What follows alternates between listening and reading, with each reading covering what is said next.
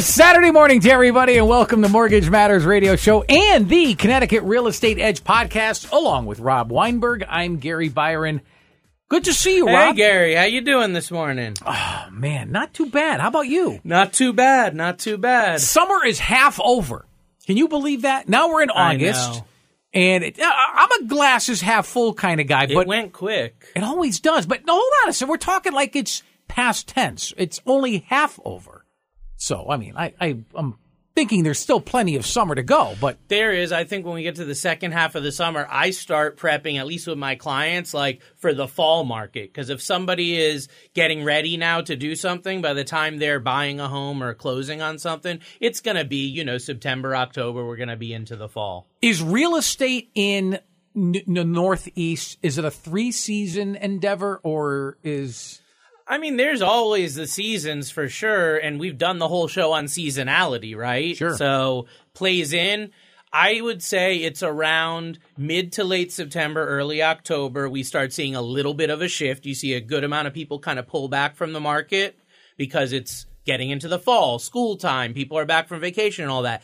And then it's around um, Halloween, the end of October. I see a really big shift, and that's everyone gets out that doesn't want to buy a home during the holidays, the New Year's timeline. Those people all get out by the end of October, early November. Because if you're going under contract on a home, at the end of fall, right? Or early, I guess depending on when you're exactly doing that, you're not going to close till early to mid December on the early side, probably January on the later side. Mm-hmm. And that's going to have a big impact on people's vacation plans, their holidays with the family, and how all that works. So there's a huge amount of people that get out of the market in that September, October timeline. Now, where I've had an advantage when I was single and it didn't matter when I was buying a home is that's when I'd be getting in that's when I'd be trying to negotiate and buy my properties is when all these other people have pulled back because there's less competition. And when I look at the properties I bought and when I've done it, it's always in that sweet spot. Every single house I bought. And even back years ago when I did it, it wasn't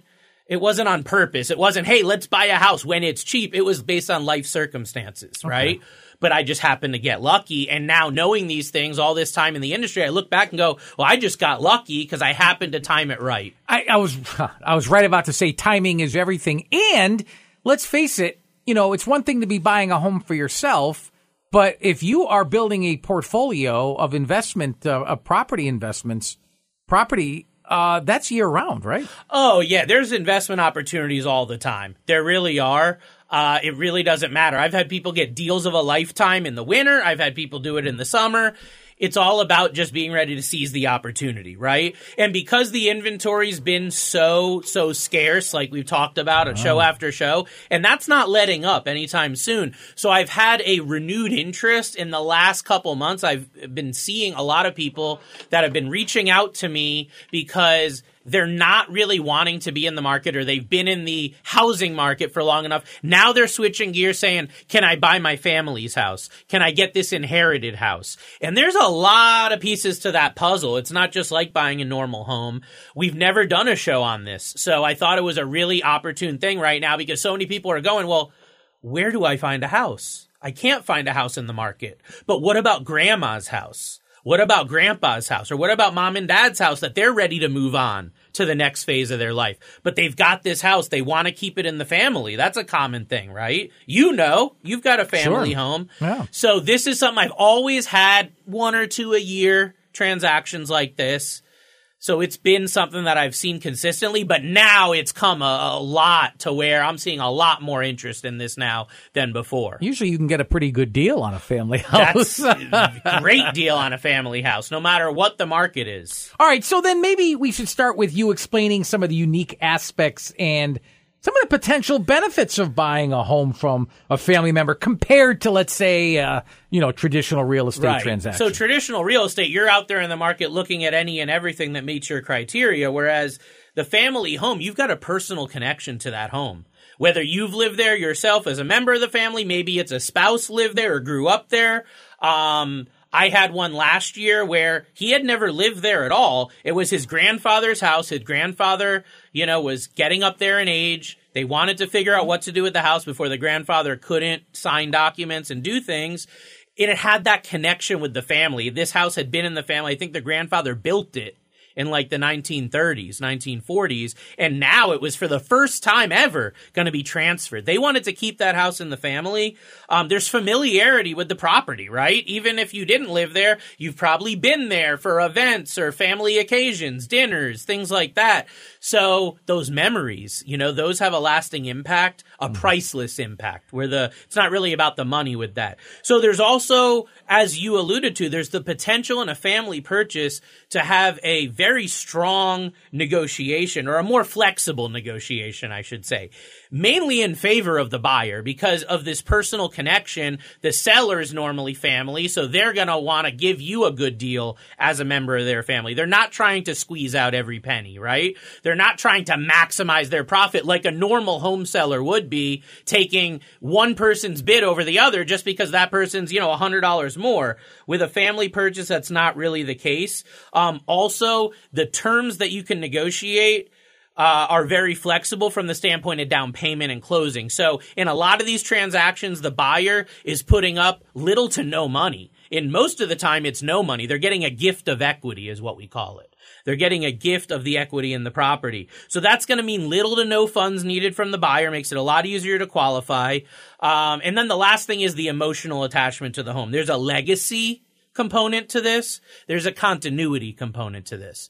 Uh, sometimes a family member will say, I built this house or I lived here. I raised you kids here. I don't want this house leaving the family.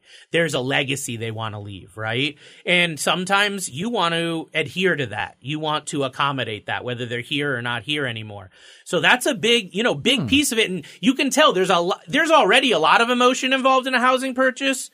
When you're dealing with a family purchase, you can double that emotion so maybe let me ask you this way: some of the okay. key considerations that both the buyer and seller they need to you know keep in mind during the a family home purchase. So this sale. is this is very different than a normal real estate transaction because you already have a relationship with the seller of the home. Okay, right. right. So I would say the most important thing is depending on that relationship dynamic. I mean, let's be transparent in saying some family dynamics are toxic Sure. Some family dynamics are negative and uh, just not conducive of a good transaction, a, a, a stress free transaction, right? You're just asking for trouble when you deal with certain people, certain personality types. So you want to establish clear boundaries right from the get go clear boundaries on communication, on, on just everything, and also set proper expectations. You know, we've talked about that in the general context of a real estate transaction, but you know, there's not going to be a realtor here. I think to cut to the chase, you're not really going to have an intermediary like a realtor involved in 99.9% of these. Is it just That's, an attorney? Yeah, it's just an attorney that you'd have involved. Now, you can get a realtor, but part of the benefit of selling to families, you don't need a realtor to find oh, someone oh, yeah, to buy right. the home. So you can save a significant amount of commissions by not going that route but that also means that you as the buyer are kind of the point person other than a potential attorney as we'll be discussing. Um, but that makes it important to really set that draw that line in the sand on what to expect and what not and be comfortable with that. Also you're going to need to get a professional home appraisal we're going to facilitate that if you're getting a mortgage. But even if you're not getting a mortgage and you're buying this house with a, you know, no money at all out of pocket and you don't need a mortgage and it's coming to you free and clear, you still want to get a home appraisal because you want to know what that property's worth. You don't want there to be disagreements down the line about how much equity there is. It's not hearsay. There's a real number on what that property's worth. So you can either have your mortgage lender uh, order an appraisal as part of the normal process of the loan, or again, if there's no loan, you can go find a, a local appraiser that can come appraise the property property for you and pay that out of pocket. Hmm. You want to address those um, potential dynamics that could come up during the transaction. For example, if you're buying a home from, say, Grandpa Joe, but he's got somebody whispering in his ear, right? Maybe he's got a girlfriend or he's got somebody else that's, you know, really making it more difficult, you want to really understand that up front, those potential hurdles and those dynamics, because it could cause a big issue. It could cause the whole deal to go off track and off the rails. So if you know and if you know those challenges up front about the people that may be involved that could throw a, a curveball into this transaction, then it can really help. In a lot of cases where I've seen that is they're selling the house to a family member, but somebody else is going, Hey, what about me? I thought you were leaving it to me. uh, the example of like a girlfriend or significant right. other that maybe wasn't in the inheritance, something like that. So that can definitely be something that comes along uh, often. And the most important thing I can say to this, Gary, is just make sure everything's in writing. That's really the simple piece. It's really easy when you're dealing with family to not put it in writing, right? It's almost awkward to put things in writing when you're dealing with family. But when a home purchase transaction from family, it's got to be in writing or you're asking for trouble. Take it from my experience. How can emotions come into play during these transactions? And what advice do you have for managing them to, and let's say, ensure a smooth process? Right. So keeping those communication lines open through the process, not only up front, but this is a process. This is not a click on Amazon and it's there the next day type of deal, right? so you may talk to them right up front and have a bunch of understanding, and then the appraisal comes back and there's a problem or there's a hurdle to overcome with that appraisal. You might have to, again, tackle that issue right there, right then and there to figure out a solution. And it might be unsettling, awkward, weird, call it what you want, but it's got to be done. The issues that I've seen is when people are buying property from family and an issue comes up and rather than tackling it, they try to like sweep it under the rug or hide it or not bring it up till the end. And that can cause a lot of issue and stress you really need to separate your emotions from the financial when it comes to the family purchase. Because again, there's always so much emotion with a home purchase. Now you're bringing that level up another couple notches you need to step back because at some point it can get overwhelming, right? You're dealing with numbers, you're dealing with memories, you're dealing with family, you're dealing with personalities, and it's just, it can get really overwhelming. So stepping back and really knowing your numbers, understanding your numbers, being confident in your numbers, that can help you to make it a, a smooth process. And the last thing I'll say, and this is probably the most important piece is, if at all possible, you want to get a neutral third party involved. Now we talked about not necessarily having a realtor because you want to avoid those those additional costs and expenses. But, you know, the most common neutral third party I found eh, that can be opportune in these scenarios is a real estate attorney. They have experience dealing with this stuff. They know how to talk to people if they're good. They know the dynamics of the family purchase, help, can help maybe smooth some things out. If you don't have a neutral attorney third party, find somebody that can be a neutral third party that can be unbiased and kind of help bridge that gap of communication between the buyer, you, or the seller, you know, the family members. So that's huge because that can really help oh, yeah. to just take things off. And normally you have a realtor handling that, but here you don't. No, no, right? no. You're right. Now, I mean, it, it's. I wonder if you could. Does it have to be an attorney? It's absolutely that does not. It can be. I'm saying any neutral third party. Okay. You might have Uncle Joe is your neutral third party. you know, that's fine. But if you don't have someone else, an attorney's your best bet. Any potential pitfalls or I don't know, maybe challenges that can arise when you're buying a home from a family member? Yeah, I would say the you know having proper documentation to avoid the legal issues. So the potential pitfalls are like you guys have a verbal agreement, right? And it's not down in writing yet. And then you start moving through the process and things change, but there's nothing in writing. So there's not really a baseline. So get it in writing. That, we said it earlier, like that is so, so, so important for these family transactions to avoid legal issues. Because if it comes down to a legal issue, you're going to need something in writing to, to plead your case. And if you don't have it, then you're out of luck. Uh, avoid assumptions about the property condition and the property value. Uh, although a lot of people don't do home inspections on a family purchase, I recommend it because you may think you know the house. You've been there for decades or years, but you may not know what's in the attic, what's in the basement, what potential hurdles are you going to have, what repairs might you have within the first couple years of owning that home. To me, it's worth it to get that home inspection, not just assume. The home appraisal, of course, too. You know, they might think the house is worth 500,000, but is it? Is it? Is it worth a lot more than that or is it worth a lot less? That's where the appraisal is going to come in. And in the case of getting a mortgage, which is most of the time what you're going to be doing in these scenarios, the mortgage lender is really the one that you want to collaborate with to order the appraisal. Because if you don't, you're going to have to order a second one. The appraisal for a mortgage has to be ordered in a very specific fashion to adhere to specific guidelines like the HVCC, which is the Home Valuation Code of Conduct. And if you try to order it on your own and then use it, you're out of luck. You're going to have to pay twice I've always told clients that want to go that route, like, hey, just hold your horses. Let's get to that point in the process, and then we'll order the appraisal for the mortgage, and you can use it at the same time to show, you know, your family member if that's what you choose to do. Um, and the last thing is balance financial fairness. So, you know, we're talking about the price versus the amount of money that the family member is going to give you. Nine out of 10 times, the family purchase is going to come along with a gift of equity, a closing concession. The family is going to be giving you some money as part of this transaction towards your purchase. So you need to balance that though, because, you know, do you, are you going to get the best price and get all this money back? Or maybe you pay a little bit more, but you don't have to put any money down. You see? So you want to kind of balance that because there's so much flexibility with these mm. home purchases. Maybe it's worth 500,000. They want to sell it to you for 400,000 and have you come up with your own down payment. Or they'll sell it to you for 450 and they'll cover everything. Right? So they make a little bit more, but they're giving a big chunk of that back to you as the buyer. So, so those are some from things. a financial perspective then.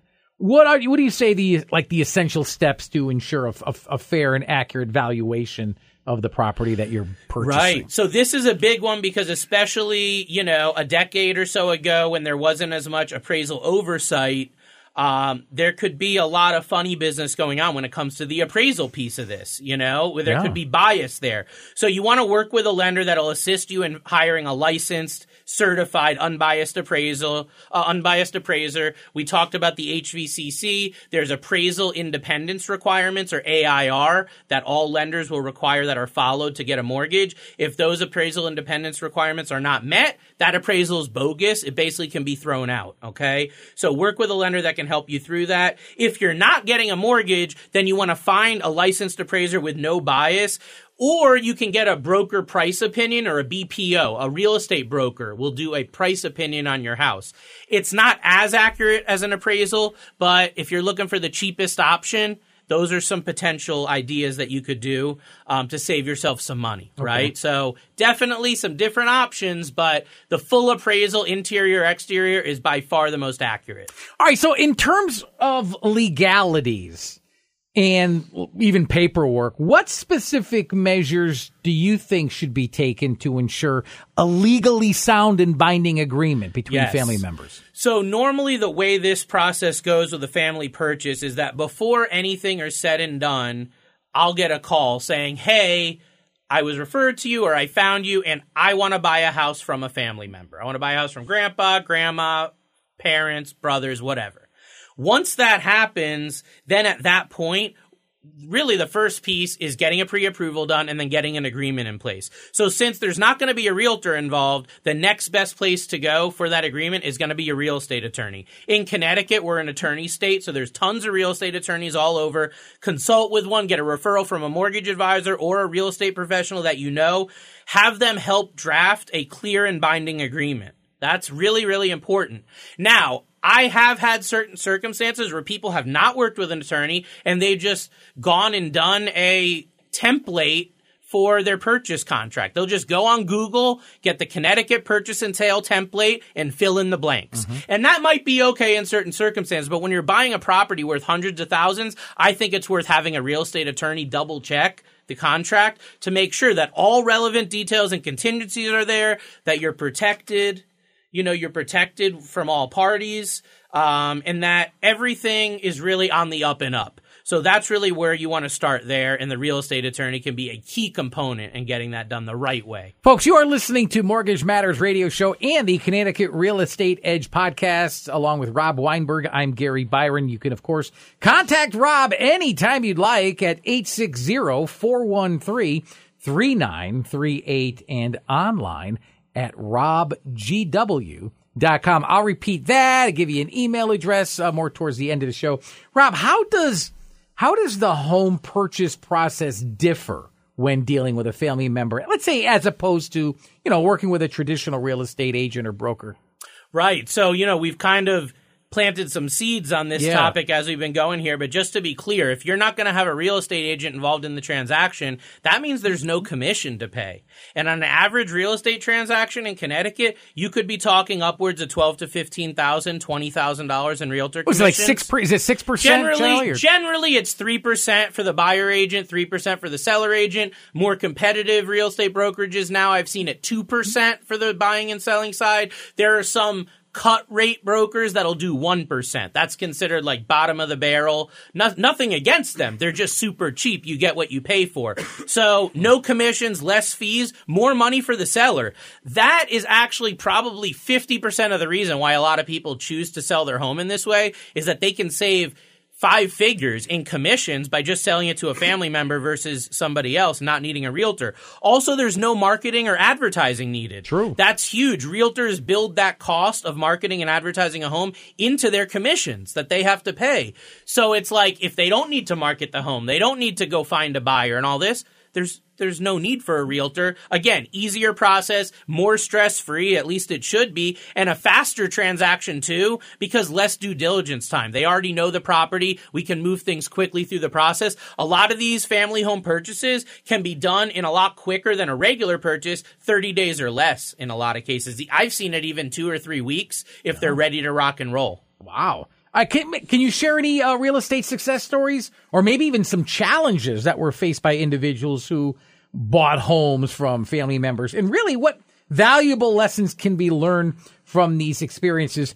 I, I ask you this because the last thing anybody wants to do is you know, you ever hear the expression, you never go into business with a family member, Yep, you know, yep. and when you start, I'm not saying this is business, but it's a transaction. And anytime you do that with a close friend or a family member, if something goes awry, that can cause permanent friction that, you know, within those. uh, Yeah. Any stories that you can share and pitfalls to stay away? I know I asked you that question already, Right. but, you know, what would help guide us? Just, Yeah, a couple specifically came to mind. So I had a client, uh, actually a couple come to me last year in, in mid 22 from New Milford, Connecticut, and they were buying a home from the uh, the wife's parents, and they had been actually living in the house in the finished basement with their two year old, I think they had a one year old and a two year old. Okay, and they're living in the parents' finished basement in the house. And, you know, they were young and they wanted to buy a property and the family wanted to give it to them. The family, the parents, I should say, were moving on to that retirement chapter. And they wanted to stay living there for at least the time being, but they wanted to kind of pass that along. So they bought the house. They were able to negotiate to buy the house for $250,000. And a year ago, when we had the house appraised, it was appraised for 325,000. So they walked in the door with 75,000 in equity. Again, a year ago. Now it's quite a bit more. That market's gone up substantially. They didn't need any money at all to buy the home and they were very tight on money because they had these two kids and young couple. So they got a gift of equity for the entire down payment and closing costs. Actually, the only money they did have to pay was for the appraisal. It was about $450 for the appraisal. That was their total out of pocket to buy this home for 250,000 because of the way that they did it. So that was just a huge windfall for them and actually now they're in a position where they can tap some of the equity in their home because they've owned it for a year and I'm in, in discussion with them now about doing some renovations and things and they're going to be tapping some of the equity in the property. So that just goes to show you what can happen if it's done right. Sure. Okay. Yeah. Next one uh, is, and I know we're limited on time, so the last story I'll tell you right now is a gentleman named Greg. Greg was from Southbury, and he had reached out to me. Uh, he found me on Google, actually.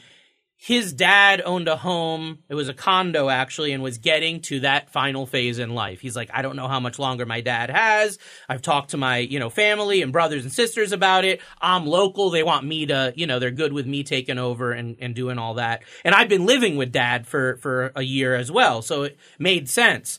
So the son took over the mortgage. Actually, what we did is we paid off the dad's mortgage completely before his mental state deteriorated. Greg bought the property from him for 150,000 only cuz the oh. dad only owed like 130 something on the mortgage. So we bought the property for 150, way under market value. Sure. Actually, the appraisal was 295,000.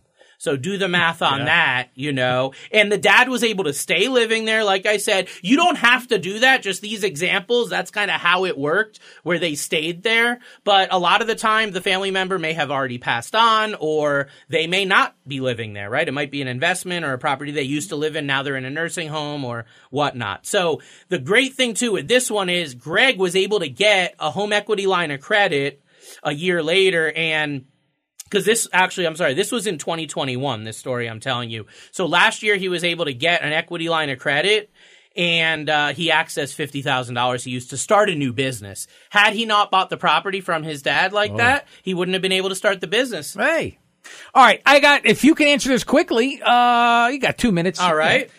Anybody considering um purchasing a home from a family member, any piece of advice that you can offer us? Top pieces of yeah. advice to ensure a positive experience. Sure if you don't go about it the right way, you're asking for trouble. So yeah. pay close attention. First of all, get pre-approved early. These can be sometimes a little more complicated with just where the money's coming from and all that. So like, let's hit the ground running and figure out if you're pre-approved, discuss your strategy, your timeline, and then you can also get your ducks in a row with the family member. I've even had cases where I'll talk to the family member for you just to oh. kind of smooth things out and let them know that you're in good hands of a professional. Um, so I recommend 60 to 90 days ahead. If you have credit issues, six months or more ahead, make sure everything's in line. If your family is difficult, and you know who I'm talking about, right? If your family is difficult, make sure to have an in- intermediary or that unbiased third party you really need to, whether it's Uncle Joe or Attorney Dan, somebody's got to be helping with that unbiased. If they think that they're biased or they're on one side or the other, it's not going to work. And then the last thing is to find that trusted real estate attorney uh, whether it's for the unbiased third party or just to help with the closing, because you're going to need an attorney in Connecticut to facilitate a closing. Okay. So get that great attorney to help with the process, specifically that closing process. And generally, the best attorney is going to be referred by a mortgage advisor who has a lot of experience. They know who the good ones are and who the bad ones are, who the ones that take care of the clients and get things done properly versus the people that let the ball drop, right? Okay. So that's your best bet. That's your best tips for buying a family home. Folks, if you've got any questions on the subject matter of uh, this morning show or any of the other shows that we have uh, performed, oh my goodness, in the weeks, months, and even years of past, uh, simply contact Rob Weinberg. And there's a few ways to do that. You could go right on their website uh, which is robgw.com. Again, www.robgw.com. If you'd like to schedule a consultation with Rob, that's very easy to do as well. You simply call him at 860 413 3938. Again, it's 860 413 3938. If you've got a question that you'd like to have answered right here on these very uh, uh, airwaves, Uh, that's simple to get accomplished as well. You simply email your question to Mortgage Matters Radio Show at gmail.com. For Rob Weinberg, I'm Gary Byron. Thank you so much for listening to Mortgage Matters Radio Show and the Connecticut Real Estate Edge podcast. Until next Saturday morning, have a good one, everybody. So long.